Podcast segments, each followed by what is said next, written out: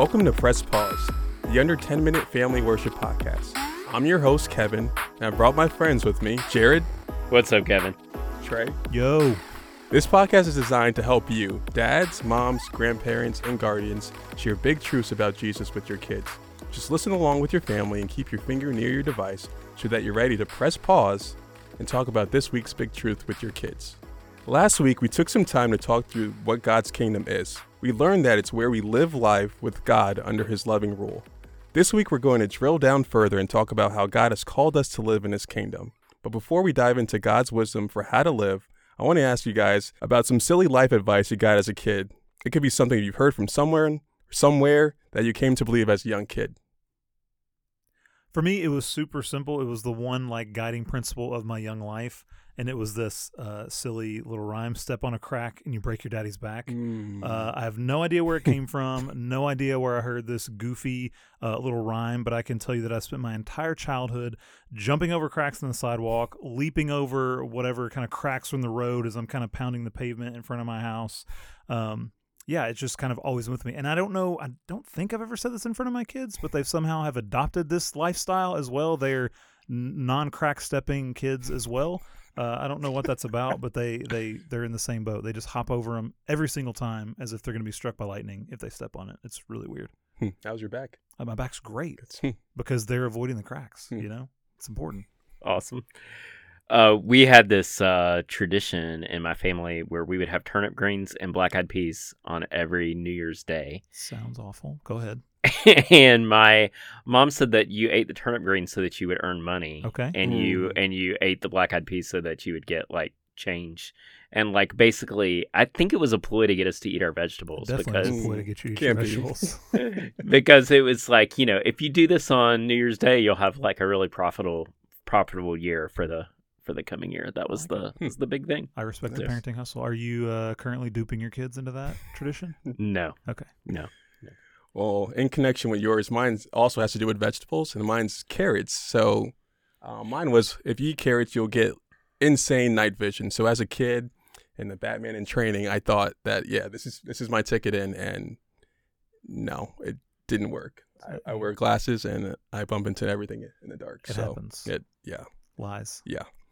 Now that we've heard plenty about what we thought was wise living as kids, let's check out this week's question and learn how God would have us to live. Trey, can you introduce our question for this week? Definitely. We've got three short questions this week, but they all sort of work together to paint a picture of how we're to live when we're following Jesus. And so we'll start with this How does God command us to live in his kingdom? And our answer is this We are commanded to love God and our neighbor. This summarizes God's law. And then we've got two sort of follow up questions to help clarify that first question. And the, the, the first uh, clarifying question is this How should we love God? We love God by obeying and serving only Him. And then next, how does God tell us to love our neighbor? And their answer, we should love our neighbor as ourselves. Those questions and answers flow together really nicely. So, where do we see this in the Bible? Great question. We always want to look at the Bible to find the truth God has for us, right? And so we find these things kind of married together in this passage in Matthew chapter 22, verses 37 to 40. So listen while I read. Jesus replied, Love the Lord your God with all your heart, with all your soul, and with all your mind. This is the first and greatest commandment. And the second is like it love your neighbor as yourself. All the law and the prophets hang on these two commandments. Press pause and read Matthew chapter 22, verses 34 to 40 together with your family, and then come back to join us.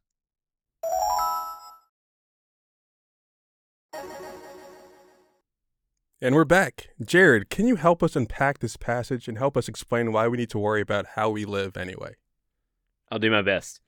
In this passage, Jesus is talking to the Pharisees, those stuffy, know it all religious leaders who uh, thought that you had to keep all kinds of commands, ones that God gave and ones that they made up in order to please God. And they were trying to trap Jesus, and they asked him what the greatest of all those commandments was.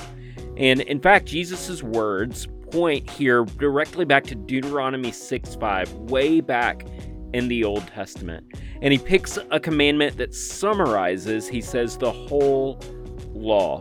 When people repeat things to us, whether it's our parents or maybe our teachers, it's usually to show us that that's something's really important. And Jesus is doing the same thing here. First, he says we're we are to love God. That's our vertical relationship with God. So if you drew a line from yourself straight up in the sky to imagine God is up there looking down on us, drawing that straight line up and down between us and Him. Not just with some part of our lives does He want us to love Him, but with everything we have our entire heart, soul, and mind. Our affection should be directed up toward Him. And this isn't a commandment that we should take lightly. And it isn't something that's optional for us when we're following Christ. So, how then do we manage to follow the command Jesus gives us here? Well, remember our next question and answer. We can love God by obeying and serving only Him. How then do we obey God and find ways to serve Him? We can only obey God if we know what He wants us to do. And how's that going to happen? I don't know. Maybe he'll send us a text or something. Well, sort of. He does send us a text. God the Hmm. Father has given us his very words in the Bible. We were just reading it. The Bible paints a beautiful picture of what life should look like as we follow Jesus. And as we read the Bible, the Holy Spirit uh, opens our eyes to help us understand what God says to us and then empowers us both to love and obey God's instructions so that we can step out and serve God wherever He calls us. Now, sometimes God invites us to do really hard things like uh, preaching the gospel to people or traveling around the world to tell people about Jesus. Other times, He He just calls us to do really simple, but no less very important things, like being a good friend uh, to our neighbor, uh, being a good listener. God calls us to all those different things, but as we read and study God's Word and pray for His guidance and grow in our love and affection for Him, it becomes easier to follow His lead and see what He would have us do. But that's not all. After uh, command, quoting Deuteronomy uh, 6 5 and commanding us to have that vertical relationship for line straight from us all the way up to God, the next most important thing that we can do is to love our neighbors. And here Jesus quotes Leviticus 19:5 telling us to to stretch out our arms wide and love the people that are right around us. He specifically tells us to love our neighbors as ourselves. That is to treat people around us the way we'd want to be treated. We're supposed to take care of the people that are in need around us. We're to be kind and to be generous and to be honest and to be helpful. God has extended grace to us, and that frees us to share that same grace with those who are right around us. Press pause and take a few minutes to talk about these truths with your family. Get specific about how your family can love God with all of your lives. What are some ways you can spend time serving God alone or together with your family? What are some ways you can love your neighbors in your neighborhood or in your class as yourself?